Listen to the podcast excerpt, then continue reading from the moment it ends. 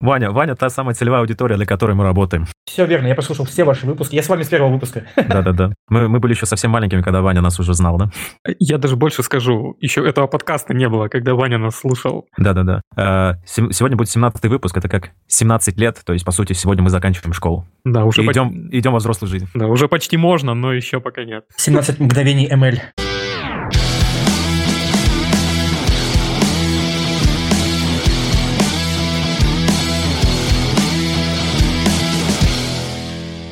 Всем привет! Вы слушаете 17 выпуск подкаста «Сушите весла». И сегодня э, со мной, как всегда, в нашей виртуальной студии Артем. Привет! Всем привет! И, собственно, я, Рома. И, конечно же, как всегда, у нас наш гость. О нем я расскажу сейчас э, буквально через минуту. А для начала давайте расскажу о теме, которую мы сегодня выбрали. Мы давненько не записывались, не потому что э, нам, как всегда, э, не хочется, а просто потому что были там, отпуска, какие-то дела. Мы тоже люди, мы тоже не можем все время заниматься только подкастом. Но вот, наконец, мы собрались. И сегодня мы поговорим о такой штуке, как ML, как она вообще трансформировалась со временем, куда эта технология идет, как вообще в нее сейчас вкатываться. И помочь с этим вопросом мы попросили Э, нашего хорошего товарища, руководителя разработки юнита RDL в Redmond Robot, Ваню Тимофеева. Ваня, привет. А, привет, привет. Да, Вань, для начала давай так, чтобы потихоньку войти в русло беседы, а, давай немножко поближе познакомим э, нашего слушателя с тобой. Расскажи буквально там э, пару слов о том, чем ты занимаешься и как ты к этому пришел. А, сейчас занимаюсь руководством практики в Unity RDL по совместительству как из роли разработчика, из роли ML-инженера разрабатываю модельки для задачек. А, пришел я к этому э, из универа. Там я делал, начинал с компьютер э, vision приложения. Э, сейчас это называется классический компьютер vision, когда ты руками программируешь все операции. А, писал диплом. А, попутно для Android разрабатывал приложение, был Android-разработчиком.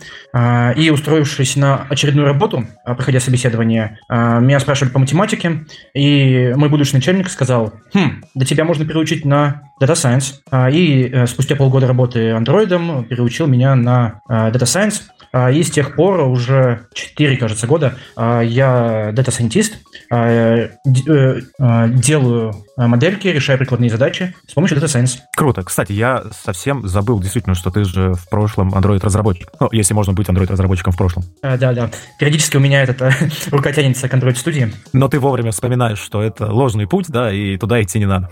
Это правильно, туда лучше не лазить. Вань, смотри, один из первых таких вопросов, давай сразу расставим некоторые там точки над «и» в некой путанице, да, которая существует там э, у многих моих знакомых, да, и в целом даже, наверное, и у меня. Э, вообще, вот, э, расставим по полочкам, что чем является, да, когда мы говорим вот нейронные сети, искусственный интеллект, deep learning, machine learning, вот давай немножко расставим их по своим местам, чтобы мы вот делали разделение между ними. А, да.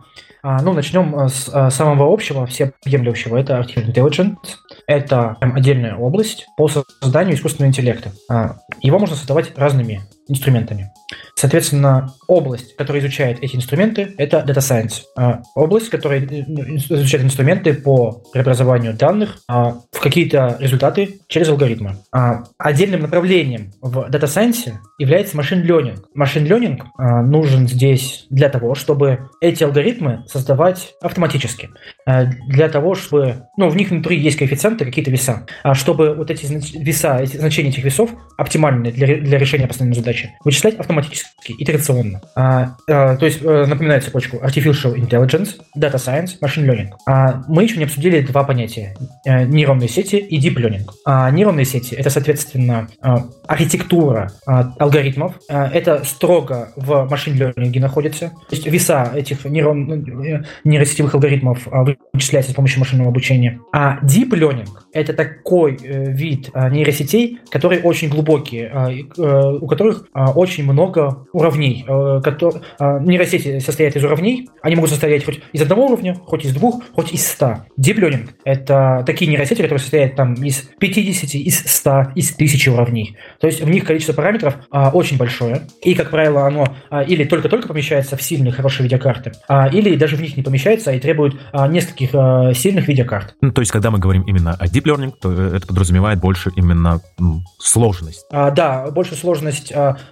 алгоритма а, и, соответственно, а, большая способность решить э, поставленную задачу. А, тут очень тонкий момент, э, что а, для, не для всех задач а, лучше использовать deep learning. А когда у тебя особенно мало данных, намного лучше использовать либо самую простую нейронную сеть, либо вообще а, очень самый простой алгоритм. А, он будет намного более надежный, а, чем а, мощный такой инструмент, как говорится, из пушки по воробьям. В этом случае из пушки по воробьям, а, создаст а, пушку, которая в реальной жизни а, не будет ничего, иметь ничего общего с а, поставленной задачей. Вань, а смотри, давай представим ситуацию, что у нас есть какая-то там гипотетическая бабушка, да, которой нужно теперь объяснить, что такое machine learning. Да, понятное дело, что бабушка не знает, что такое там э, спичечные нейронные сети, веса, возможно, ну, точнее говоря, о весах, возможно, она знает, скорее, но совсем о других. О старых советских. Да-да-да. А как бы ты, например, объяснил вообще, что такое machine learning, например, вот как раз-таки такой гипотетической бабушки? А, бабушки а, знаешь, большинство бабушек знают, что э, есть программисты, что они сидят, пассируют штаны перед компьютерами э, и пишут свои программки. А, так вот, этой бабушке можно объяснить, что часть программ, которые пишут программисты, может быть вручную написана программистом, а может быть а, автоматически вычислена компьютером. Вот та часть, которая автоматически вычисляется, она вычисляется как раз с помощью машин ленинга. А правильно я понимаю, что все-таки бабушке придется очень сильно напрячься, чтобы это все понять? А, да. А, То есть легкого понимание, пути... бабушки, понимание бабушки закончится там, где что какие-то части программы пишутся программистом, какие-то вручную. Ну, какие-то вручную, какие-то автоматически. Ну, то есть по легкому пути мы сегодня не пойдем. Да, похоже на то. А, Вань, смотри, а, хорошо, про веб-приложение и прочее понятно. А, мне хочется понять, наверное, сегодня немножко другое. Большинство наших слушателей прекрасно понимают, как это все работает на вебе, да, что есть всеми любимый, в кавычках, Инстаграм, который что-то там может определять, есть куча разных сервисов, которые там э, генерируют несуществующих людей, там рисуют картинки по словесному описанию, и всякое такое прочее. А, э, возможно, можно как-то натянуть сову на глобус и придумать положительное применение этим вот э, вещам, но а, ну, для меня лично пока это выглядит баловством. А мог бы ты рассказать о каких-то кейсах, возможно, из своего опыта, когда ML ну, вот, применяется для решения прям реальных прикладных задач, там, в какой-нибудь промышленности, в какой-нибудь космической отрасли, еще где-то. То есть не для того, чтобы письки распознавать на фотографиях, а делать что-то полезное людям. Вот об этом можешь нам рассказать? Да. А, сейчас а, у нас мы делаем очень много приложений для тяжелой промышленности. А в тяжелой промышленности есть много датчиков. И тут, опять же, два пути. Можно условиями обрабатывать и прописывать, обрабатывать входную информацию датчиков и прописывать реакцию, что мы, какие выводы мы можем сделать. А можно тренировать э, алгоритмы машинного обучения, чтобы э, им на вход предобработанные, почищенные э, данные с датчиков, а на выходе, допустим, будущее состояние какого-то из датчиков, для того, чтобы предсказывать, когда он выйдет из строя, для того, чтобы предсказывать, сколько через 5, 10, 30 минут будет выхода продукции, для того, чтобы посоветовать, как изменить управляющие параметры, для того, чтобы выход продукции был больше. Вот как раз Э, центром этого всего является модель, которая умеет предсказывать будущее, а, и ее можно обучить. А, смотри, а можешь, а, ну давай, как это, верхнеуровнево понятно, а можешь прям какой-то конкретный кейс привести? Вот ты говоришь, у вас типа сейчас много проектов, а какой, ну если это позволяет тебе NDA, а можешь ли ты рассказать про какой-то конкретный проект и вот прям про конкретные вещи? Аля, у нас была вот такая задача, мы ее решили так-то, так-то. У нас было столько-то э, данных. Да, думаю. А, из публичных кейсов я могу сказать о том, что мы использовали ML а, а, сейчас не для датчиков, а для того, чтобы стать еще одним новым датчиком дополнительным. На входе руда, камни, которые едут по конвейеру. Цель нужно этот, разметь, э, найти э, размер каждого из камней и из этого вывести статистическую информацию. Какой средний размер камня, сколько их, для того, чтобы принимать решение этот, дальнейшем, ну, как изменять э, режим работы аппаратуры. Соответственно, это с помощью ML, с помощью компьютерного зрения мы а, находили каждый камни, грубо говоря, а, получали обводку, а, границы по нему, и дальше это уже статистическими методами это делали анализ. ML как раз применялся для поиска камней. А что дальше с этой информацией делалось? Ну, то есть она посылалась куда-то, там, не знаю, на пульт управления. А вот можешь подробнее рассказать, как весь этот pipeline был устроен? Хочется просто, знаешь, ну, типа, вот понять какой-то реальный кейс, как это работает, вот и почему это полезно, потому что на самом деле, ну, да. сейчас, ну, хорошо, определили вы, вы размер камня, а как это повлияло на все, а, все остальное? Ага. А, тут а, уже зависит от а, цели предприятия. А, предприятиям, которые нужно, чтобы вот в этой конкретной точке, мимо которой едут камни, были камни не более, в среднем не более какого-то размера, мы, соответственно, этот, выводим средний размер этих камней, и когда идет превышение, шлем предупреждение. Для чего это нужно? Для того, чтобы следующее оборудование после этой точки, если в него будут подаваться камни большего размера, то оно будет работать сильно неэффективно. Если будут подаваться камни меньшего размера, то означает, предыдущее оборудование работало сильно неэффективно, то есть с перебором, то есть было израсходовано больше ресурсов, чем на это, э, этого требовалось. То есть, опять же, это не оптимальность. А, кейс первый, поиск, э, ну, э, э, это как дополнительный датчик, чтобы э, определять э, ну, текущее состояние в конкретном месте. А, кейс второй. А, мы камерой можем, разумеется, видеть только а, верхний слой. А, то, ну, то, что непосредственно на камеру это видно. Заказчику, в том числе, нужно знать внутренний состав, то, то, что идет ну, в целом в погонном метре, то есть еще и под видимым слоем.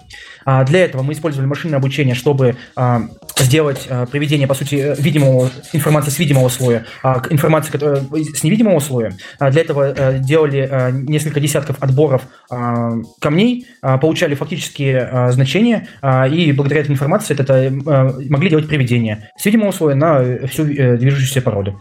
А, как раз для этого и тоже использовали ML. Для как, вы, как вы это делали? Да, не совсем понятно. В офисе? А, ну нет, конечно же. А, руда же... Такие накидали, значит, накидали Посреди офиса земли, камни. руды. Да. У нас же традиционно э, есть руда в офисе. А, да, у меня, э, кстати, да, была мысль сделать а, конвейер этот, и на нем проводить испытания, но что-то что разумное подсказало, что это не стоит так делать. А, да, разумеется, мы делали это на месте, а, там, где устанавливали а, наше оборудование, а, и а, рассевы производили, э, производились руками заказчика а, под технологиям, которые они производят рассевы. А, там через несколько сит а, взвешивали, ну и так далее, там, ну, по технологиям. Ну, то есть, по сути, вам пришлось для того, чтобы разработать эту историю, погрузиться там достаточно максимально в процесс того, как это на самом деле Абсолютно работает. верно. Тут а, стоит сказать, я хочу еще сделать вступление, где вообще находится ML в разработке. ML – это инструмент, и относиться к нему нужно как к инструменту.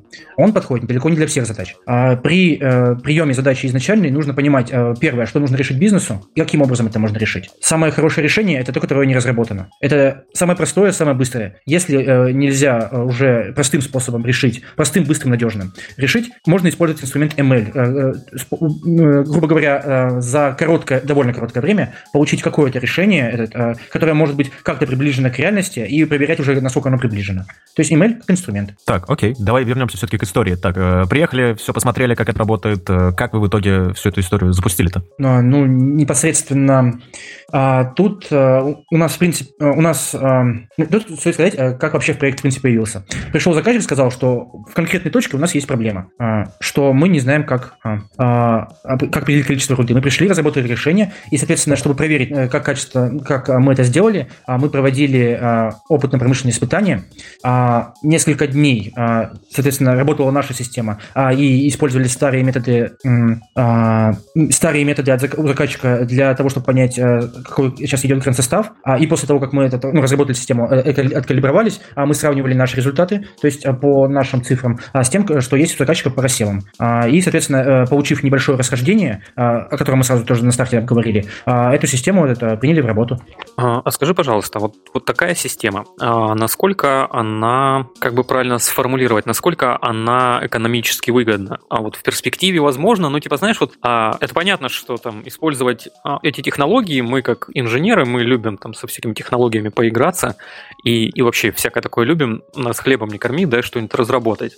Но вот для конкретного заказчика, если это тем более не технологическая компания какая-то, просто а просто какой-то завод, вот насколько для них оправдано брать и условно вот там в 2021 году вкладываться в подобную систему, ведь это наверняка стоит огромных денег, а не продолжать использовать там типа старые какие-то проверенные временем технологии, они а вот типа 50 лет работали, еще 50 проработают, а потом неизвестно, что будет.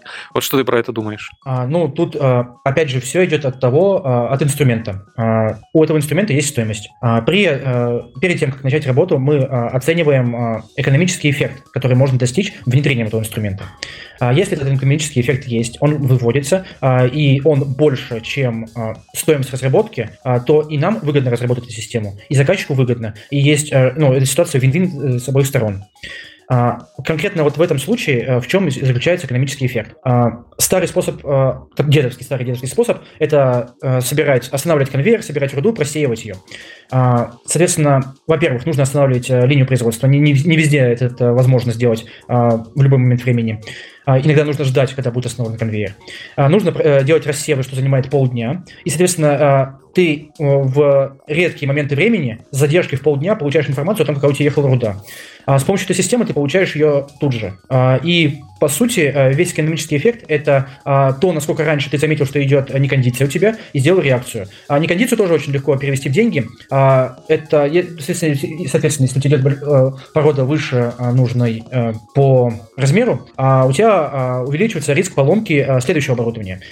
И оно производит меньше, соответственно, на, на следующей продукции. И это все можно прямо увидеть в исторических данных и перевести в рубли. Слушай, ну, звучит неплохо. Хорошо. У меня тогда такой вопрос. А насколько вообще сейчас в России это распространено? Или это просто был какой-то внезапный пилотный проект, вот там, не знаю, по гранту Сколково или еще какие-то ужасы?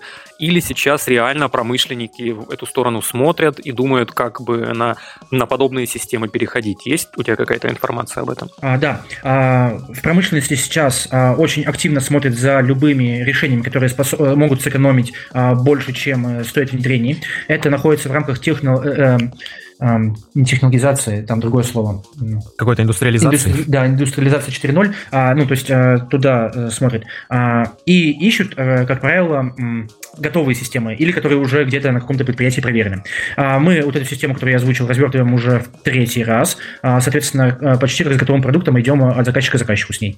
А, помимо а, таких систем, а, очень распространен а, в промышленности а, контроль э, камер наблюдения, техника безопасности. Э, там, соответственно, тоже используется ML для наблюдения, для поиска людей, для контроля, что они находятся в СИЗах и выполняют по регламенту. Также этот очень используется, пользуется спросом системы, которые подск, подсказывают оптимальное содержание составов, чтобы получить продукцию лучшего качества. Слушай, скажи э, еще такую вещь, пожалуйста.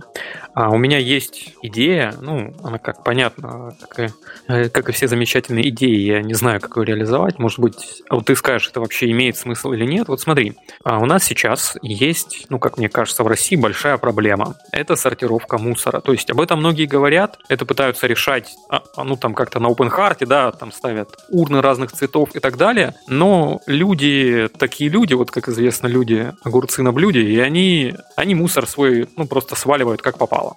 И понятно, что ну, просветительской работой эту проблему решать довольно тяжело. А поскольку мусор не сортирован, его как следствие тяжело перерабатывать, да, и поэтому у нас эта вся история буксует. Вот скажи мне, пожалуйста, как специалист, а, есть ли возможность а, ну, ну, построить какой-то конвейер, да, там, или что-то подобное а, с автоматической сортировкой этого мусора, да, там, как-то распознавать разные типы пластика или хотя бы просто отделять пластик от непластика. Вот вокруг этого можно как-то потанцевать, чтобы э, на решение этой проблемы зайти? А, давай подойдем с двух сторон. А, с продуктовой стороны, со стороны решения, и со стороны разработки. Насколько это реализуемо.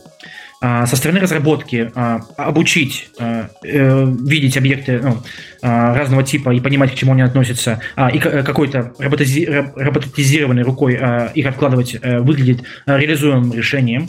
Насколько я знаю, это несколько таких стартапов. Я, ну, я про них слышал пару лет назад. Другой вопрос, что э, это очень непопулярная история. Как раз по второй причине со стороны бизнеса, со стороны продукта. Почему? А, потому что где деньги Лебовски? А, у, этого, у этой истории очень э, маленький экономический эффект. А, возможные деньги, где здесь есть, это от, ну, от, от государства, от переработанного продукта. Это, они намного меньше, чем стоимость э, разработки и поддержания такой фабрики. Поэтому эта история сугубо носит сугубо альтруистский характер а, и нуждается в большой осознанности. Ну, то есть я верно понимаю, да, что на самом-то деле, если не будет там какой-то господдержки или чего-то еще, то мы просто никак не решим вот эту мусорную проблему, и она дальше будет все хуже и хуже. Так, а э, если касательно ML, то, скорее всего, да. Но я здесь вижу все-таки э, в другом выход – это осознанность в людях. В Москве очень много осознанных людей, которые сами сортируют мусор, что занимает у них не очень много времени и приносит много пользы. То есть это решение, которое должно решаться не на уровне аппаратуры, не на уровне стартапов, не на уровне этот, сортировочных фабрик, а на уровне людей. Слушай, я с тобой полностью согласен, но видишь, как показывает практика, все не так хорошо. Ну да ладно, смотри, это грустно, и мы не будем об этом, поэтому мы да, не, для, да, этого, не для этого собрались. Для этого мы, мы возможно, собрались. сделаем об этом отдельный когда-нибудь выпуск, если будет запрос. Я хочу что спросить еще. А, хорошо, вот про такую классическую промышленность мы поговорили. А, а что ты можешь сказать о применении ML в соседних областях? Ну вот как то робототехника, например. Но если с робототехникой плюс-минус понятно, где там ML, есть такие вот области, как музыка и видео, да, например. А, может быть, что-то еще. Вот что ты знаешь про смежные области, вот которые не, а вот не класса Инстаграма, а которые, ну, вот прям какие-то проблемы решают. Ты на это делал заход уже по распознаванию людей? И мы, на самом деле, про это немножко, может, поговорим попозже. Но вот что еще, какие еще кейсы тебе известны? Угу. А, ну, во-первых, это, э, для чего в целом нужен ML? Это довольно, это довольно быстрый способ э, запрограммировать э, какую-то сложную проблему, которая это, ну, на программирование которой в чистом виде у тебя ушло бы там, полгода, год, возможно, бесконечность. А, то есть это э, это продукты, а, которые а, сейчас очень... Ну, продукты по обработке какие-то. А по обработке сложная информация. Сложная информация – это фото, видео, большой текстовые наборы. По фото-видео будет появляться больше и больше инструментов в редакторах. В Photoshop, например, недавно появился отличный этот набор нейросетевых фильтров. Это тоже касается уровня Инстаграма, но уже в области обработки фотографий. По созданию и генерации контента Сейчас заход есть а, через ганы. А, это, ну, как ты сказал, это по а, генерации изображений, генерации текст, а, а, генерации изображений с текстом. А, и сейчас начинает появляться это а, приемлемого качества, это генерация видео. А, то есть создание контента. А, а скажи, пожалуйста, вот mm-hmm. ты употребил слово ган. А, а у меня тут есть два вопроса. Во-первых, будет круто, если ты прямо на пальцах для наших слушателей расскажешь, что это. А, и второе, это мой личный вопрос. Вот, а правда, что ган фактически был придуман чуть ли не на салфетке в баре, да, там, когда профессор своим студентам а, об этом рассказал, и они фактически брейнштормили и придумали вот эту новую архитектуру. Так, тут даже, я бы сказал так, не только для слушателей, тут я честно говоря, тоже бы хотел понять, что это. А, да. А, с точки зрения... А, ну, GAN — это такой трюк а, тренировки сети. А, когда у тебя есть а, сеть, которая сжимает информацию, есть сеть, которая разжимает информацию. А, Пока логично. Соответственно, так как она разжимает, она генерирует что-то. И она тренируется таким образом, чтобы сеть, которая создает информацию, сейчас не так даже, там есть два компонента. Это создатель контента и а, как бы объяснить, а, штука, которая определяет, настоящий это контент а, или созданный. И они тренируются одновременно. То есть один обучается обманывать, создавать ненастоящий контент, а другой э, учится различать, где настоящий контент, где не настоящий. Э, если они учатся одновременно, то есть они сначала не очень умные, потом постепенно умнее, умнее, и причем одновременно э, ну, становятся умнее, то есть у них состязание такое происходит, то получается, что контент генерируется все лучше и лучше, отличить его все сложнее и сложнее, и дойдя до какого-то порога, даже уже человеку, будучи роли отличить настоящее от настоящего он не сможет на глаз. А, то есть это такой подход к генерации а, контента, который а, очень похож, а, а, который создает правдоподобные а, ну, фотографии в данном случае. А по второму вопросу, вот это, а, я а, это, ну, не в курсе вот этой а, вот этого а, легенды. Слуха, да, слухи легенды. Я понял. А, еще вот такая ремарка, да, ну, может, кому-то, может, не до конца была про выхлоп а, ганов понятно. С помощью этой штуки можно генерить несуществующих людей, да, фотки. Есть даже такой сервис, мы ссылочку в шоу-ноутах приложим. Ну, то есть вы можете посмотреть вот на людей, которых в реальности не существует, они были сгенерированы нейросетью. Кстати, выглядит это да, прям выглядит весьма хорошо. весьма. Ну, то есть, да, я бы, э, я правда не помню, а, нет, с людьми я тоже делал, а еще есть история там с котиками, с собачками, и выглядит это, конечно, очень интересно. А у меня, смотри, есть такой вопрос еще, Вань, к тебе. А, с Инстаграмом будь он не ладен, все понятно. Вот когда мы говорим уже про всякую промышленность и про всякие серьезные штуки, то у нас не может не вставать вопрос безопасности решений. И вот тут хотелось бы вообще твое мнение об этом, насколько сейчас безопасность вот тех решений, которые вы поставляете и в целом решений на рынке, она а, она высока. Вот насколько высока безопасность этих решений и насколько вообще они думают. Или там не надо думать о безопасности, вот потому что там какой-то закрытый контур. Вот какая экспертиза здесь есть у тебя? Я понимаю, что вопрос может быть несколько провокационный из разряда, ну да, конечно, мы делаем идеально безопасные решения для наших заказчиков, вот, вот. но все-таки хотелось бы какой-то твой ответ получить, типа, насколько вообще принято думать вот в таких промышленных ML-решениях про безопасность и какие там есть проблемы с безопасностью. Я причем имею в виду здесь даже, наверное, не безопасность типа рабочих, что там кого-то станком не убило, хотя это тоже важно. Я больше про каких-то злоумышленников, которые могут попытаться как-то на модель эту подействовать, скажем так, чтобы какой-то профит с этого получить. Угу. А вот как раз а, хотел э, про эту тему обсудить, что такое опасность. Опасность – это когда а, злоумышленник воспользуется системой в своих а, целях. А, да, тут да, нужно, об этом вопрос. Да. А, тут нужно рассмотреть, а, то есть, а для, какая вообще цель системы. Если эта система, допустим, оценивает, ну, на входе людей, распознает людей, то есть пропускает, пропускной режим, тут опасность то, что она пропустит не того человека.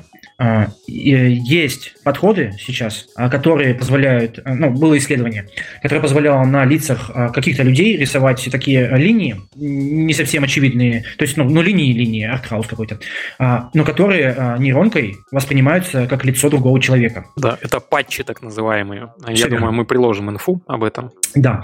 А, по умолчанию, если э, при тренировке сетей ты не предпринимаешь никаких э, действий, против, противодействия этому, а, то твоя система уязвима к этому. А особенно если она есть в прямом доступе, и злоумышленник может, а, по сути, также по сути, использовать подход GAN. Он может нагенерировать э, изображения, быстро их перебрать а, и подобрать такое, при котором а, твоя система начинает ошибаться, а, то он это сделает. А, тут а, при разработке такой системы нужно сразу же закладывать, нужно ли против этого э, э, нужно ли э, закладывать надежную систему, безопасность в этом плане. И если нужно, то самому пытаться разработать такую ну, сеть, которая пытается тебя обмануть. А, а если не нужно, ну, грубо говоря, это прототип, ничего страшного, ну, один человек войдет, ну ладно, а, то хотя бы это обойтись а, простыми защитами, а, что не более трех попыток у одного человека, чтобы нельзя было вот в очень большом количестве попыток а, увидеть а, выход твоей сети, что она, ну, то есть как, что она думает, прошел, не прошел. Тогда будет очень сложно подобрать такую маску для сети, которая а, которой у тебя нет доступа. А, ты знаешь, меня в этом смысле впечатляет история про Stuxnet. Я не знаю, слышал ты или нет. А, это про атаку на ядерную программу Ирана. А вот когда там запустили в сеточку червя, он немножко подкрутил параметры центрифуг, и там все резко испортилось. А, вот э, не было ли у тебя какого-то вот такого опыта, или, может, ты слышал про подобные инциденты у нас в России, именно связанные вот с атакой на ML решения? Нет, такого не слышал. Сейчас пытаюсь э, подумать на, э, сходу. Если честно, мне кажется, что подкручивать что-то уже обычной сети а, э, без а, прямого к ней доступа, без контроля, как, что она дает на выходе, а, может привести к тому, что она будет резко нерабочей. Она будет выдавать резко неадекватный результат. Сейчас очень большая проблема разобра- у тренированной сети понять, ну, почему она сделала такие выводы, почему она сделала такие решения. То есть сложно ее структуру осознать. Соответственно, если немножко изменить ее, какие-то параметры у нее, у весов у тренированной сети, то еще сложнее понять, а как она поведет себя. Тут, тут прямо отдельная исследовательская тема нужна. Ну, да. ну, то есть, получается, э, даже любые какие-то маленькие изменения в целом могут за собой повести э, необратимые последствия, то есть, которые не позволят дальше всей системе да, да, работать. так. То есть, даже мы не говорим о том, что э, в каких-то своих интересах, а даже в интересах уже, в принципе, конечного пользователя, для которого она и работает. А, да, все так. А, тренировка, э, ну, поэтому тренировка сети а, вдвойне, ну, это сложная задача. Сделать так, чтобы сеть, которую ты сделал, она приходила сейчас к стабильному решению, и на, на новых данных также к стабильному решению. А, отдельно головная боль, что этот, сделать ее устойчивой к небольшим изменениям входных, ну, э, небольшим изменениям весов этой сети. Угу, я понял, я понял. Слушай, отлично. А, давайте попробуем еще вот о чем поговорить. У меня на самом деле вопрос касательно того, что э, сейчас э, вообще вся история с машин learning, она ну, весьма популярна, да, и становится маховик раскручивается все сильнее и сильнее. И вот хочется спросить у тебя, как у специалиста в этой области, вот а откуда, во-первых, да, там, откуда сейчас вот такой хайп вокруг этого всего? Ну, начнем с того, что в 2012 году победила нейронка, ну это стандартная история классическая, что первый, впервые победила сеть, созданная с помощью машин-ленинга, победила она классический алгоритм, который до этого царили и правили. А, по качеству. А, это. Подожди, да. а что, э, подожди, давай поймем, а что значит э, победил алгоритм? Да. Состязание э, было оценки ну, того, что находится на изображении, и там нужно было ну, сказать, что находится на изображении, по-моему, 10 классов всего, то есть определить, какой из 10 классов находится на фото. И победила, это означает, что по метрикам, которые были в состязании, она получила лучшие метрики.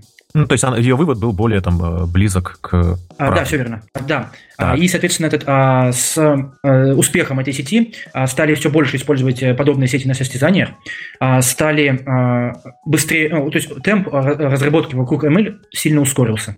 А, стало появляться намного больше а, фреймворков, которые позволяли уже все легче и легче а, разрабатывать и тренировать, тренировать подобные сети. Причем уже для разных задач, не только для изображений, но там уже подключилась а, и текст, и музыка. А, это что касается алгоритмов. А, это первая сторона популярности. Вторая сторона популярности – это то, что а, на чем э, это все можно тренировать и быстро предсказывать, а стало доступно тоже этот, э, там, в конце нулевых, в 2007 году, э, если не ошибаюсь, CUDA стало доступным. Это от NVIDIA технология, которая позволяла выполнять тензорные вычисления на видеокарточке. Это очень много использовалось в научной среде, где нужно было, где нужно было вычислять интегралы.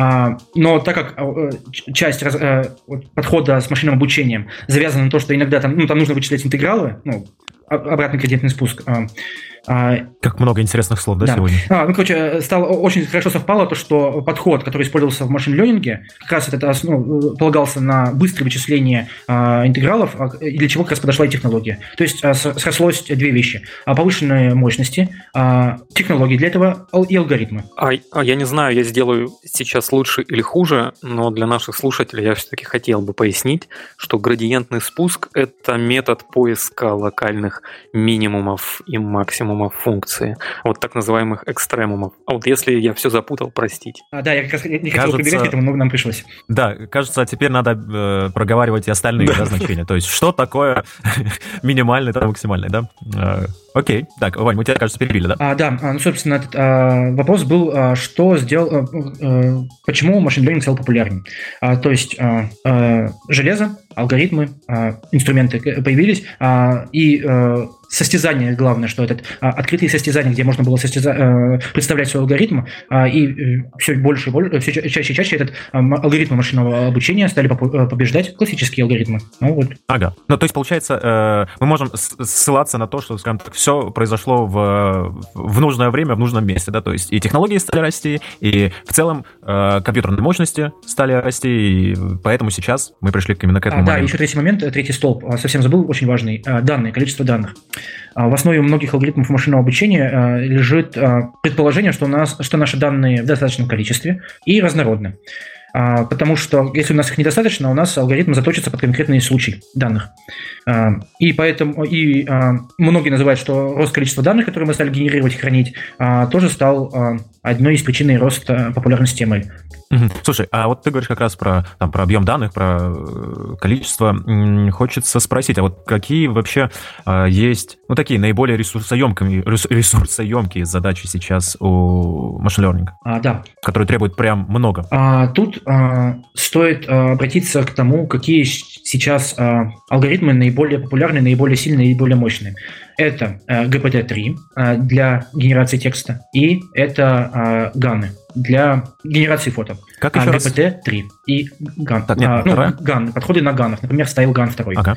А, начнем а, ну, со стайл, с ганов, так как э, их э, рассмотрели недавно. А, в чем там сложность? А, вот то, что мы видим, алгоритм, который может создавать лица, а, он на, на его а, создание, на его тренировку, чтобы он так удачно, качественно э, создавал, генерировал лица, а, по разным расчетам ушло миллион долларов, или порядка миллиона долларов, по-моему, такая сумма. А, это просто на мощности, которые ну, нужно было потратить на... Да. Подожди, это только на мощности? Электричество сожрали столько? А, э, да, на электричество. То есть ну, э, на купленном железе, по-моему, оценивалось именно как раз это на мощности. А на время. Там этот алгоритм тренировался на большом кластере серверов две недели. Это чтобы что делать? Чтобы картиночки что? генерить? Все верно. Чтобы нет, нет, лица, правдоподобные лица создавать, да. Так, давайте-ка на секундочку остановимся и вот проговорим еще раз слух и поймем, что это, что это происходит в реальности, да, то есть э, для того, чтобы э, а, было потрачено миллион долларов и две недели на огромном количестве, на большом кластере, да, э, обучения данных для того, чтобы генерировать лица несуществующих людей. Да, все верно. Не, ну я на секунду так просто мне показалось просто, что мне послышалось. Ну, хорошо, давайте да. продолжим. А, естественно, а, это... А зачем еще банкет, простите, я, я не могу. Тебя тоже не отпускает, да? Вот это вот сидит, которая на груди такая огромная, да? А, соответственно, это могут позволить э, себе только очень э, богатые, э, очень богатые объединения э, ресерчеров. Э, как правило, это около университетов, а около э, Гугла, ну, около Фанга э, лаборатории. Э, они делают подобные, занимаются подобными разработками. Я сейчас не помню, э, чье авторство ставил Ган второго, а, но у GPT-3, э, о котором сейчас я поговорю, на которого тоже довольно мощная эта э, штука, а, он OpenAI разрабатывается. Вот. То есть очень за чей счет? За счет IT-индустрии, Налогоплательщиков, да? Да нет, IT-индустрии на самом деле. И, собственно, GPT-3, вторая вещь. Это алгоритм, который позволяет продолжать текст. Набираем какой-то текст, а он его продолжает. Он э, часто э, используется для ассистентов, а для, он, э, ну, его используют, ну, чаще применяется, реальное применение, для ассистентов. А, у Vertic, если не ошибаюсь, отлично этот, с этим. Они как раз на GPT-3 построили. А, нет, сейчас у других ребят. Сейчас не могу сходу сказать. А, ну, э, короче, для, ассистент, э, для помощников э, как виртуальный собеседник с тобой, кто общается. А, и этот, еще было популярное применение, этот Danger AI. Вы о нем слышали? Нет, первый раз. Нет, да. Довольно ну, интересное применение. Есть такой формат Danger Dragons. Он так, этот, так. еще применяет... Раньше часто реализовывался в текстовом виде. То есть текстовые квесты. Пишешь ну, события, да. там, ну, и тебя ведут, по сути, по, виртуальному миру. А, как раз а, это не, первое реальное применение GPT-3 а, было для... А, по сути, он был автором этого игры как Dungeon Dragons. Он То был есть... Dungeon мастером, если вот прям в терминологии. Да, да. да он был Dungeon мастером. А, причем он реагировал на любые твои а, действия, на твои любые слова. А, и ты, по сути, вместе с э, этим GPT-3 писал вместе сюжет. А, и... Подожди, а это происходило тоже в письменном виде, ну, то есть в текстовом редакторе, или это происходило, ну, условно говоря, вот вживую я разговариваю, стоит микрофон, и вот он, собственно, анализируя эти данные, э, как-то уже э, историю а, делает. А, первое применение было в онлайне реализовано через текстовый вид, э, то есть ты пишешь, и тебе в, реаль... в режиме реального времени ответ приходит. Блин, ну вообще на самом деле звучит очень А, да, и самое удивительное, что эта штука была настолько мощная, что она запоминала действия. Ну, я игрался, там, дрался с орком, а мне написали, ты выронил клинок. Я через две строчки пишу, я поднимаю клинок. Он запомнил, что ну, есть клинок, который я поднимаю, и что я ударил им. Это было потрясающе.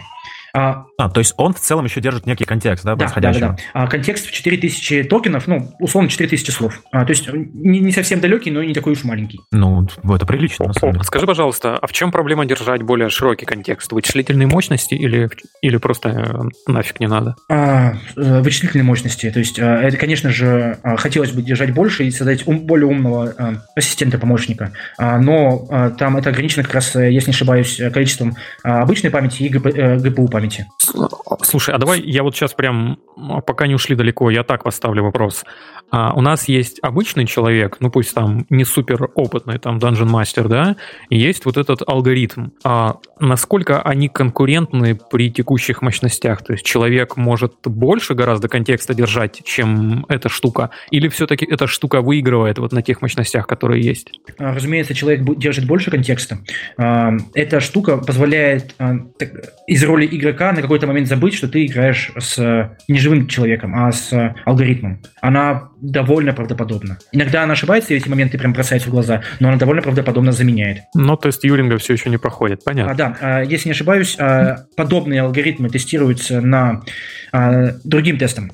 А, сколько времени собеседник общается с этим алгоритмом. А, и, по-моему, там есть состязание, где нужно 20 минут э, общаться с алгоритмом, и чтобы собеседнику стало не скучно. А, и вот, по-моему, там то ли 5, то ли 10 минут сейчас текущая а, планка. А, то есть тут вопрос именно про скуку, тут вопрос не про то, что он посыпется э, э, алгоритм или не посыпется. А, на самом деле тут все вместе. То есть как только видишь, что с тобой общается ну, не очень умный, не очень понимающий тебя алгоритм, а у тебя, разумеется, ну, интереса меньше становится. А когда он начинает интересоваться тобой жизнь, ну, важными вещами, эмпатию, как будто тебе кажется, что он проявляет эмпатию, тебе, разумеется, и больше интереса с ним общаться. Господи, я прям понимаю, что будущее, э, будущее виртуального дейтинга, оно очень страшное. А, да, нужно тренировать свои внутренние нейронки, э, э, чтобы этот, идеально этот, э, устраивать тест Тьюринга. Да, потому что в какой-то момент ты можешь оказаться в ситуации, что ты уже там второй час общаешься с человеком, как ты думаешь, а на самом деле абсолютно нет. А, да, в этом плане будущее уже здесь, и если не особо замечать, то можно очень долго с ним общаться. Слушай, на самом деле это ну, не очень крутая тема, а, учитывая всяких любителей позвонить вам, представиться майором ФСБ и сказать, что на вашем банковском счете какая-то не такая операция, то, блин, я, конечно, подкидываю идеи, простите, но... Да, ты что да, Но мне кажется, что они и сами вполне додумаются докатиться до этого, и тут, конечно, беда. Ты, ты, ты думаешь, где-то, да, в каких-то заведениях начнут э, сетапить кластеры, да, для прогонки, э, для обучения нейронок? Слушай, я Ладно. не знаю, как у них устроено заведение, и как вообще это возможно, на самом деле, я не очень изучал вопрос. Не, не то, чтобы вхож особо. Ладно, слушайте, давайте, э, есть на самом деле прям конкретный вопрос еще по поводу вычислительных мощностей, точнее, даже не то, что конкретный вопрос по поводу вычислительных мощностей, а по поводу того, а с чем вот сейчас сейчас, например, да, там э, целом нейронка не может справиться, да, и вообще что для этого нужно, чтобы справилась? Это, опять же, мы, когда мы говорим про э, ресурсоемкие задачи, вот ты описал, да, там, с какими там ресурсоемкими она справляется, а вот а с какими она пока еще не может справиться. Mm-hmm. Вы видели а, примеры генерации, а, помимо лиц, чего-либо еще? У меня к вам вопрос первый. Я, ну, я видел вот, картинки. Вот недавно ну, на да. Хабре была статья, вот как-то вот Рудалли, по-моему, называется эта штука.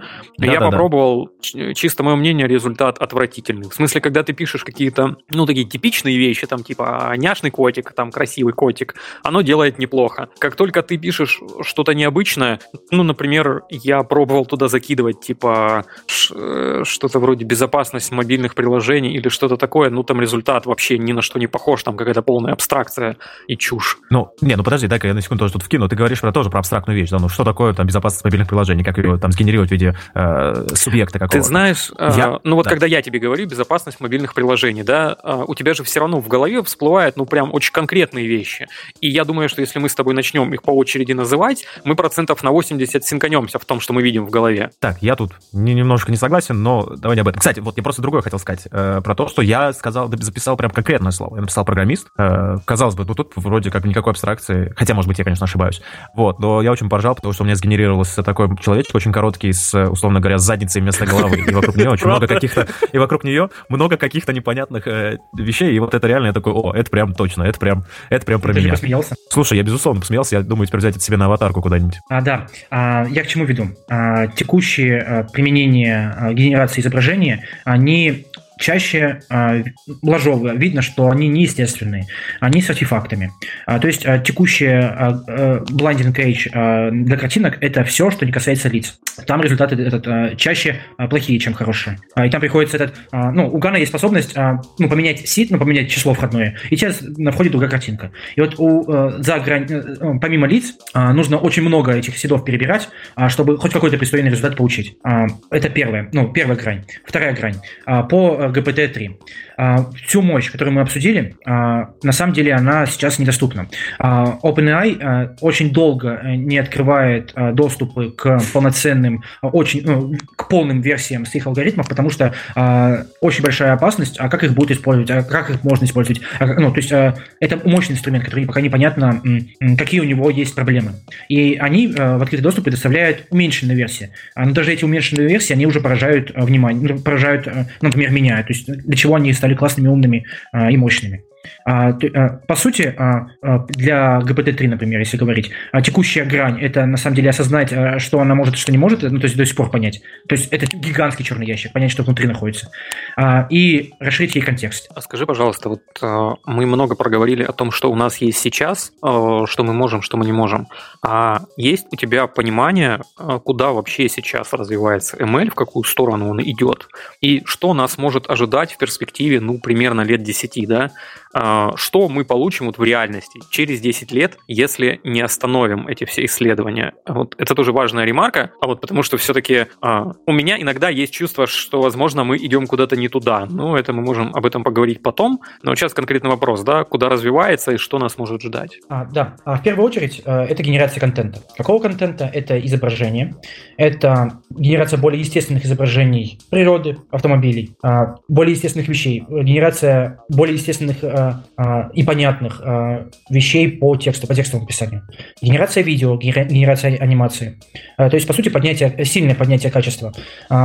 Скорее всего, если не большая часть, то очень большая часть контента, который мы будем видеть через 10 лет, она уже будет догенерирована или создана уже с помощью каких-то ML-штук. Слушай, я вот сейчас прям позволю себе задать, возможно, странный и непопулярный вопрос, но он будет таким, а нафига? Ну, то есть, а что, нет более перспективных вещей для применения применения ML.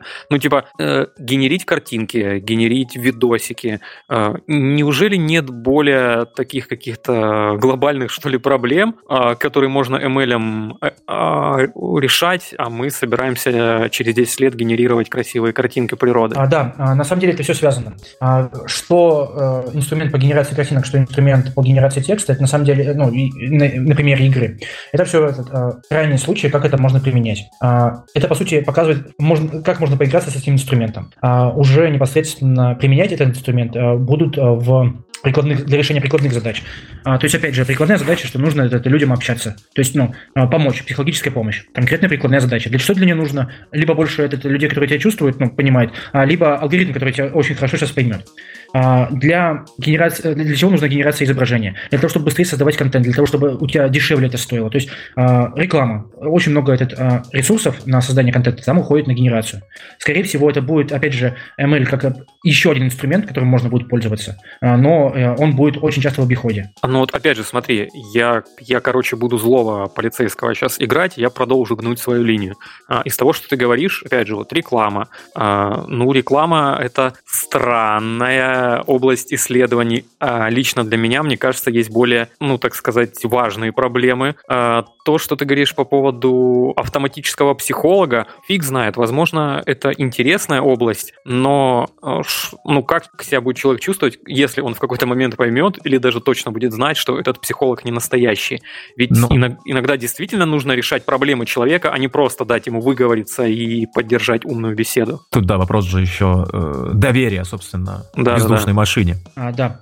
А, я привел примеры, э, то, э, где логичным образом могут использованы быть вот такие эти мощные инструменты. А, ск- э, скорее всего, они будут использованы везде, где это возможно, как способ экономить а, деньги на создание контента, как это делается сейчас, на а, привлечение людей, где это требуется сейчас. А, по психологу. А, на самом деле, ну, сейчас уже в каком-то режиме есть приложения, которые это позволяют общаться. Так. А, тут вопрос, Говорят ли они о том, что это не настоящий человек, или не говорят? По большей части они сейчас говорят, что ну, им нужно спозиционировать себя, что, ребята, ну тут нету людей, мы сделали очень классную штуку, попробуйте ей пользоваться. Плюс тому, это дешево происходит.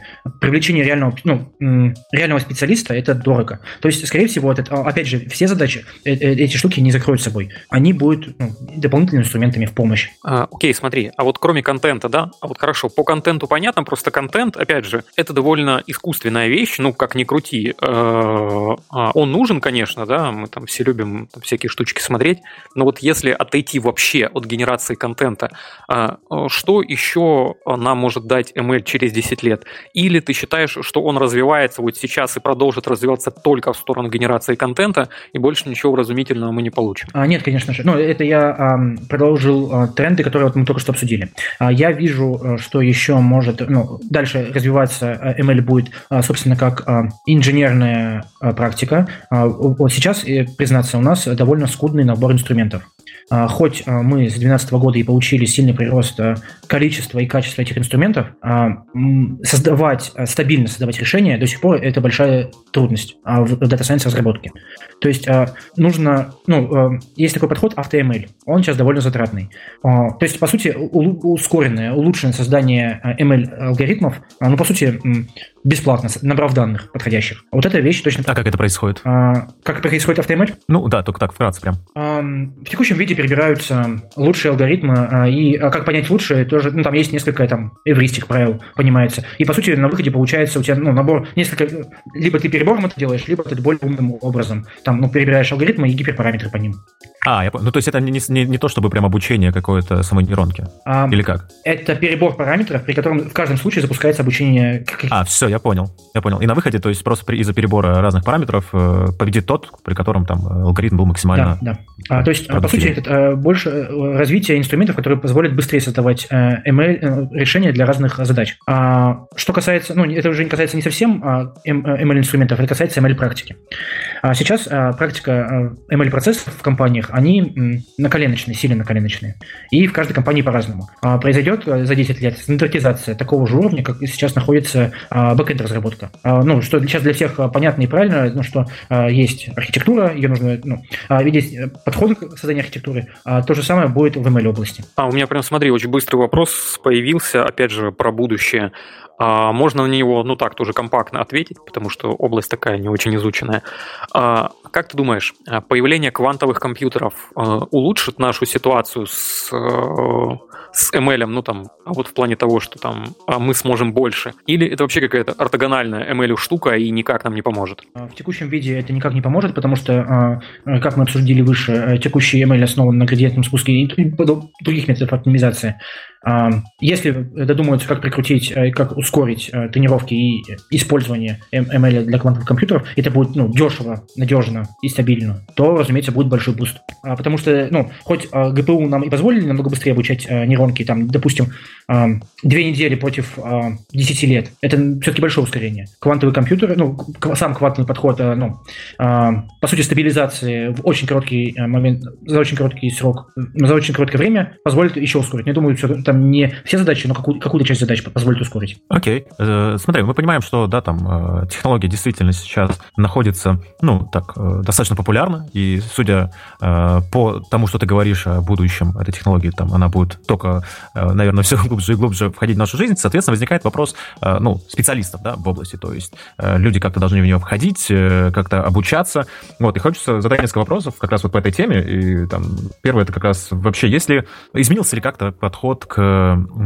изучению этой дисциплины вот там за последние те же самые, там, например, 5 лет? Угу. А, тут вопрос, а, для чего? А, то есть а, изучить, ну, то есть, а, окей, я хочу изучить ML, а для чего мне это сделать? То есть, а, если я а, хочу а, поделать пэт-проекты, а, то а, самым, ну, тут, ну, тут нужно а, потратить минимальное количество сил, чтобы достичь результатов. А, соответственно, сформулировать, а, для чего ты хочешь делать этот пэт-проект на ML, а, и пройти соответствующие курсы по текущих технологий. Допустим, если ты хочешь генерировать изображение, то пройти быстрый курс по ганам. А если э, ты хочешь э, там, генерировать текст или что-то на основе текста, то пройти по GPT-3 курс а, и, э, собственно, создать эти ну, прототипы, наработки, поиграться. Если ты хочешь пойти реально работать, то сейчас очень популярным подходом является прохождение курсов. Есть несколько там популярных курсов, я сейчас не буду их рекламировать, но они очень легко гуглятся. Длятся от месяца, по-моему, до полугода. И на выходе ты получаешься стажером, стажером в Data Science. А, и... Но что, что себя представляет стажер Data Science? Вот мне тут интересно. То есть, знаешь, э, в разных областях я вроде примерно хоть понимаю, а тут вот абсолютно я не понимаю, что тут представляет себя стажер. Сколько можно зарабатывать? Да, главный вопрос, да. Сколько ты получаешь э, в месяц? А, да, самое сейчас плохое то, что стажер, ну, э, на выходе из этих курсов, а, скорее всего, ты будешь зарабатывать ноль, потому что конкуренция на рынке стажеров сейчас в Data Science очень колоссальная. Удаленка, обилие курсов привели к тому, что почти, ну, очень много людей пошло сюда, а, стали э, ну, стажерами и не могут найти работу. Это... Ну, то есть, э, несмотря на то, что, получается, там направление растет, развивается, по сути, спрос и предложение весьма, я так понимаю, ну, как бы в разных весовых категориях. А, да, в разных весовых категориях. Нет, скажем так, не в этом дело. А, предложение на стажеров сейчас намного больше спроса, но а, предложение на middle и senior а, дата-сайентистов намного, намного ниже, а, э, чем спрос. А, то есть а, сейчас колоссальный разрыв, то, что нам а, очень много на рынке новичков и очень мало а, специалистов, которые готовы самостоятельно или в команде делать сильные классные решения. Ну, это в IT еще, в принципе, мне кажется, такая ситуация повсеместная. А, да. Э, ну, наверное, да. А, да. У меня, смотри, короткие вопросы, опять, пока мы далеко не ушли. Там прям вот можно односложно ответить. Первое, по поводу курсов. То есть э, курсы это... Э, в, курсами можно войти в ML. А, да. Окей. А что насчет книг? А, я, э, скажем так, а, книги по вхождению в ML, они сейчас, ну, большинство пишутся почти одинаково. То есть это, а, можно взять любую и прочитать. То есть это не добавит сильно тебе... Ну, то есть, опять же, что ты хочешь добиться? А если ты хочешь пойти устроиться на работу, то а, а, мой совет а, начать не с курсов, не с книг, а наоборот, в другую сторону э, ну, пойти. А, пойти там, минимальное обучение, там, минимальный курс, там, ну, допустим, две недели какого-нибудь ускоренного курса на конкретную вещь и начать на текущей работе а, пытаться ну, применить либо в свободное время, а, либо поговорить с начальником, э, разрабатывать подобные решения, а, создавать их. А, таким образом у тебя получ... появится реальный опыт. Ты сразу же поймешь, э, хочешь ты этого или нет. А вот если поймешь, что, ты уже хочешь, а, пойти на нормальные курсы, а, взять, ну, на самом деле, любую там книгу для новичков, а, там пройти, поизучать их, а, и выйти на рынок уже. А есть какие-нибудь книги, которые, ну, например, там считаются вот такие прям э, обязательны к прочтению, там, знаешь, или те, такие уже, которые проверены временем, когда вот прям, да, мы точно ее советуем? А, так, сейчас думаю. А, что касается, ну, тут опять же, зависит зависимости от области. А, ну то есть подходы могут, то есть э, подходы к обучению могут отличаться от области, в которой это будет Да, да, разумеется. А, я бы разделил вот это на области компьютер vision и а, текстовую информацию. То есть по текстовой информации, ну, э, э, не так, по компьютер vision, текст и цифры. По цифрам, то есть это личные данные, я бы посоветовал почитать, ну, во-первых, изучить язык Python, отличную книгу Python for Data Analysis. Она отлично рассматривает там все инструменты по анализу ну, цифр, таблиц и данных а, именно как инструменты. А, а вот уже что касается э, э, Data Science и ML подходов, а, здесь бы я посоветовал а, а, от Орели этого почитать э, книгу Data Science. А, ну, я думаю, а, data, ну, а... книга от Орели Data Science. А, ну просто Science. А, я думаю, мы это все приложим в шоу-ноуты. Ваня нам ссылки все выдаст. А вот мы все-таки вытрясем из него курсы, которые он не захотел рекламировать. Ничего плохого нет в том, что а если человек поделится ну, тем материалом, который считает качественным, никаких проблем в этом нет. А, да, ладно, я думаю, что если ну, действительно... Нет, ладно, тогда я могу поговорить. Это, это, это хороший курс от Яндекса. Он идет на полгода, но если есть время, ну, стоит не дешево, но он очень качественный. Это который Воронцов читает? Нет, это курс от Яндекс Практикума. Э, если не ошибаюсь, там э, не его Воронцов читает. А, ну он на Курсере. Все вот верно. Там... Э, на Курсере это отдельный курс, там он на три, нет, на пять недель. На пять недель на Курсере он неплохой входной в курс. А, но более стабильный, это тоже этот от Яндекса, от Skillbox неплохой курс. Как незаметно мы делаем эти нативные интеграции. Я не хотел этого делать, но ребята меня заставили. Да ладно, ладно. Нет, нет, все нормально, мы в этом плане весьма лояльны, поэтому ребята, которые из Skillbox, из Яндекса, Яндекса, приходите к нам в да, чатик. Мы, поговорим о компенсации с вами. Да, мы можем быть еще более дружелюбными. А, да, давай вернемся к вопросу. Слушай, кстати, э, вот э, очень важный момент, да, окей, э, да, курсы, книжки, все это классно. А какой нужен сетап хотя бы минимально тому для этого? То есть должен ли я быть там, программистом уже каким-то хорошим, или там, я могу быть просто студентом, или я могу быть там, человеком, который работал на заводе и решил, вот, посмотрев на то, как вы установили какую-то штуку, которая там исследует, анализирует труду, он такой, о, я тоже так хочу, и пошел. Вот, ну то есть насколько вот порог входа угу. низкий, высокий? А, порог входа довольно высокий, а, то есть помимо непосредственно знаний по Data Science, по, компью... Ну, по Machine Learning, а, ты должен обладать знаниями программиста хотя бы на уровне джуна, а лучше на языке Python. А помимо этого знать, ну, уметь работать, как говорят, а, уверенный пользователь э, ПК, ты должен уметь э, настроить довольно ну, сложные вещи. Ну, когда ты хочешь решить какую-то задачу, ты должен, э, соответственно, найти эту вещь, сейчас их много, ну, пример какой-нибудь, и запустить. Для этого ты должен быть довольно уверенным программистом. То есть намного легче в ML зайти программисту минимум уровня джуна. На, на сильных курсах в том числе обучают этому. Что еще нужно? Помимо навыков, у тебя должно быть железо, где это можно будет выполнять. Как минимум компьютер. По идее, это все можно вычислять и на CPU, на процессоре, но лучше на видеокарте. С видеокартами сейчас, если у тебя нет видеокарты, то это большие проблемы, потому что их сейчас довольно сложно купить из-за майнеров.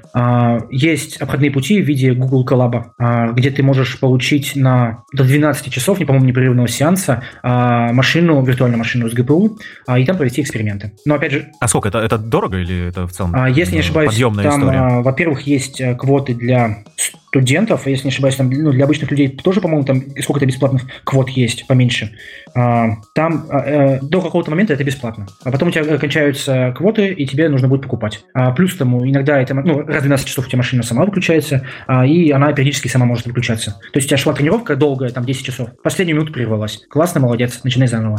Ага. А, то есть, по сути, э, правильно понимаю, что, э, например, разговоры о том, что в ML можно вкатиться просто, просто так, без какого-либо опыта, это миф. А, скорее всего, да, потому, ну, вкатиться. А, вкатиться, чтобы быть, а, чтобы решать задачи, нужно очень э, много вещей делать, очень высокий порог входа. Лучше есть слона частями и закрывать сначала, ну, как программист, а потом уже идти в ML. Использовать ML как инструмент все-таки. А вот скажи, пожалуйста, раз уж мы начали о мифах, вот давай эту тему дожуем, она, мне кажется, классная, потому что вокруг ML очень много мифов. Я вот хочу прям о нескольких поговорить. Вот самый первый, который, ну, который я для себя открывал, в том числе, когда изучал ML. Вот как ты считаешь, насколько вообще нужно знать математику, там, уметь решать дифуры, вот обязательно ли спать с профессором? Ну, то есть, насколько вот этот математический бэкграунд нужен, или можно обойтись без него, а вот там до какого-то этапа, или вообще можно обходиться без него, там, вот пару формул выучить, и не нужна математика? Угу на совсем первых этапах, когда ты хочешь запускать какие-то готовые решения, можно вообще без математики. А, ты, должен быть как а, программист, уметь их запускать. А, чтобы потом из этих решений сооружать какого-то Франкенштейна, быстро собрать прототип а, тоже пока еще не нужна математика. То есть, по сути, пока ты не залезаешь внутрь. А как только ты э, залезаешь внутрь, тебе нужно самому обучать сеть, а, пытаться ее перестроить, заменить какие-то уровни, понять, для чего, что, как работает, внезапно тебе нужна будет, становится математика а, именно а, в первую очередь а, статистика, а, во вторую очередь а, а тервер, а в третью очередь а, дифуры. А, это тебе нужно для того, чтобы делать более сложные, более качественные вещи, что уже не сможет там человек с улицы, ну, там, который там буквально месяц назад закончил какие-нибудь курсы. А скажи, пожалуйста, вот в плане математики хватает ли того, что дают в университете там на инженерных специальностях, или требуется прям вот какой-то мехмат, или даже еще какая-то экстра подготовка в математике? Опять же, смотря для какого уровня. То есть, ну, э, если мы говорим, остановились на уровне там быть э, успешным middle, э, middle senior разработчиком, э, то э, достаточно обычного технического университета. В России очень сильное математическое образование, а, и вот его достаточно. А, чтобы уже а, работать в больших международных организациях, которые ну, на Blinding Age э, создают те самые алгоритмы GPT-3, Берта э, э, и Ганы, хорошо бы, чтобы у тебя было прямо образование высшего уровня. Ну, туда, скорее всего, ты так просто не попадешь, и, ну, без этого образования, поэтому это является таким обязательным, обязательной вещью. Еще скажи, пожалуйста, а вот математика, да, которая нужна вот для high-level, это какая-то прям особая, особая математика, характерная только для ML, или, в общем-то, это вполне себе математика, и нет каких-то специальных курсов, да, вот там математика для, для топ ML. Ну вот хочется понять вот эту часть. А, стандартный математический аппарат, э, нет ничего специально выдуманного, а есть, а, скажем так, э, помимо математики, есть много научных статей, которые исследуют характеристики нейронных сетей, создание их. Есть отдельная тема, тебе в нее нужно будет погружаться очень много. А, но на это, на, а, на это, скажем так, а, нет у меня сейчас на памяти сильных университетов, и это обычный научный подход. Тебе дали базу, дали математику, дали э, доступ к Google Scholar и тему диссертации там по имейлю. Пиши, вот, ищи. Э, Google у тебя не заблокирован. Ну, не у всех не заблокирован Google. Ну ладно. Окей, с этим понятно. Хорошо. Еще один миф, который прям, ну вот висит в обществе, мне кажется, в широком, о том, что искусственный интеллект, и в частности роботы как его проявление, они забирают рабочие места, и уже, уже надо поднимать восстание, чтобы это прекратить, иначе людям скоро негде будет работать, и все умрут с голоду. Что ты про это думаешь? А, ну, во-первых, а, а, в, ну, неудобный ответ. Да, так и есть. Потому что скоро, Ха-ха. скоро придет автоматизированные повозки, которые будут нас развозить в ближайшие там 10 лет, там 20, может быть. Куда ж, куда ж мы коней денем? Да, да, куда коней запрягать. Они в любом случае придут, это случится, и они сидят рынок автомобилистов, которые это, у которых это был хлеб, и им нужно будет перепрофилироваться. Дальше. Какой рынок еще очевидно съедят? Рынок, казалось бы, э, создаются нейронные сети для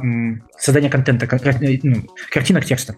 А, можно э, там съесть рынок дизайнеров и редакторов, но на самом деле нет. Скорее всего, как раз дизайнеры и редактора будут использовать разработанные эти инструменты как, именно как инструменты, а никуда они не уйдут. То есть они будут намного быстрее и качественнее делать свою работу и больше, а, но останутся на тех же местах. Ну, то есть это как не было у тебя Microsoft Word, обучили, теперь у тебя есть Microsoft Word, класс. Теперь ты умеешь быстрее печатать текст, а не на машинке.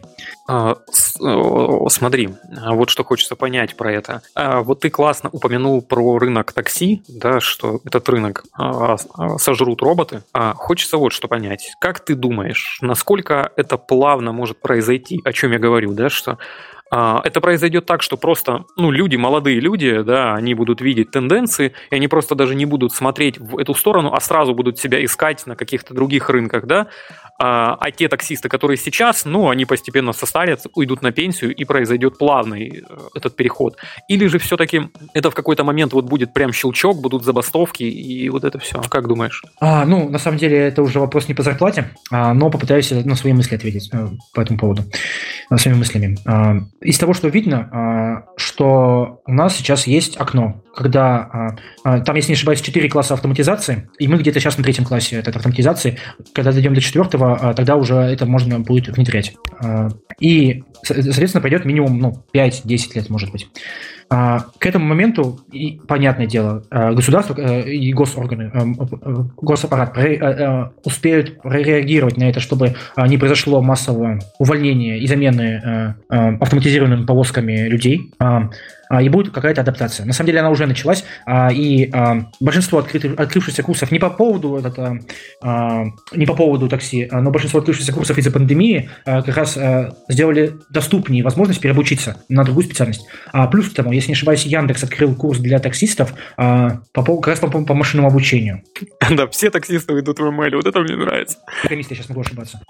Но про таксистов было бы прикольнее, знаешь, вот типа, а, мы разрушим эту систему изнутри, они забрали у нас рабочие места. Да-да.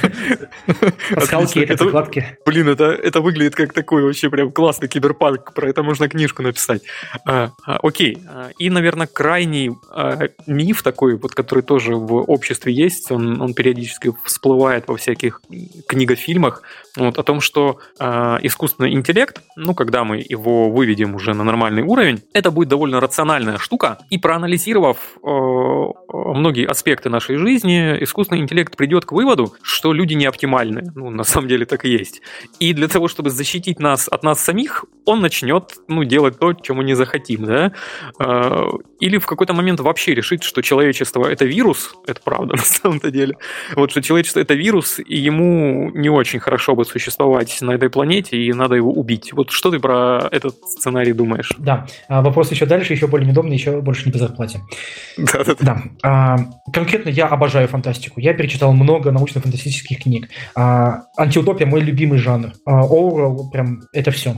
Поэтому, ну, тут я отвечу уже не как специалист, а как человек, который ну, со стороны это э, видит, к чему бы э, могло к этому, э, как бы можно этому было противостоять, что можно было посодействовать.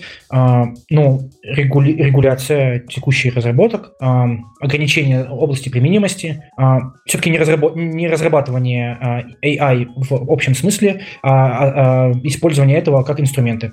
А, кстати, вы э, любите Дюну? А, да, мы любим Дюну, но не ту, которая вышла в 2021 году. А вот ужасный кастинг, э, ужасный рваный сюжет я не оценил. По сравнению с романом, ну, это вообще... А, ну, так, давайте, э, давайте поймем правильно. Когда Артем говорит по сравнению с романом, он имеет в виду книгу, а не меня. Абсолютно вот. точно. Но, с другой стороны, по сравнению с романом, у романа, у меня, как у человека, в целом достаточно неплохое э, мнение о фильме. По крайней мере, мне нравится картинка и звук, я могу сказать так. Вот, но книга, наверное, наверное, не стоит просто мне сравнивать эту книгу с фильмом. Но книга мне нравится. Да, я к чему веду. А, там же, ну, то есть э, это не спойлер, сразу скажу. Это э, сразу в первой главе э, приводится, а, что ну, мир Дюны, там произошло восстание машин. А, и люди отказались, так. собственно, от машин. А, почему, собственно, и появились эти прорицательницы а, и очень умные люди. Собственно, Дюна – это как отличный, отличный показатель того, как может жить человек с высокотехнологическими, высокотехнологическими инструментами. Использовать их только как инструмент. Не выносить это на уровень искусственного интеллекта, на уровень сознания, создания мыслящего существа, субъекта. Вообще, на самом деле, есть целый пласт фантастики на этот счет, который говорит как раз о том, что техногенный путь развития – это не то, чтобы супер правильный путь и правильный как раз типа такой вот, как в Дюне, да, а вот назовем его биоэнергетический, да, где есть вот эти ментаты, которые там что-то понимают лучше других. Вот, кажется, мы, э, Вань, не получим от тебя какого-то, да, э, прям прямого ответа, что а, не да, мы все умрем. Да. Но на самом деле а, я думаю, что, ну, так, а, мы все ответственны за то, что разрабатываем. В том числе сейчас ближе всех а, ML-специалисты, ближе всего к тому, что называется AI, искусственным интеллектом. И мы в, ответ, в ответе за то, за те инструменты, которые создаем. И да, нужно нести ответственность и понимать, как разработанный тобой инструмент можно применить правильно, неправильно, какой потенциальный вред он может нести. Это этические вопросы, которые должен задавать себе не только ML-специалист, но на самом деле и программист в целом. Это и делает его специалистом. А задавая эти okay. вопросы, я верю в светлую часть людей и что мы не допустим то, что мы погубим оставшуюся часть людей. Я понял. Ну что, круто, круто. Я надеюсь, что нас ждет э, отличное и светлое будущее. Вот, поэтому давайте заканчивать. Э, Вань, спасибо тебе, э, что пришел и ответил на наши, может, местами где-то глупые, может, местами где-то э, странные, но вопросы. Вот, было очень круто. Спасибо. спасибо вам. Вот, всем остальным спасибо, что слушали нас. Э, заходите в нашу группу, вступайте в нашу группу ВКонтакте. Там мы... Э, ВКонтакте. Ой, ВКонтакте. Ты я говорю, ВКонтакте. Это было прям хорошо сейчас, Да, я удивился. Я что-то, кстати, блин, я забыл. Ладно, э, сори, в телеге, да, в Телеграме. Наша группа в Телеграме, там мы выкладываем выпуски. Я думаю, так вы быстрее поймете, что они вышли. Вот. И, собственно, слушайте нас на всех платформах. С вами был сегодня я, Роман, Артем и Ваня. Вот, всем пока. Пока-пока. А, да, всем пока. Я вангую, что после этого может а, появиться фишинговая группа ВКонтакте «Сушите весла». Не верьте, у нас нет никакой группы ВКонтакте и никогда не будет.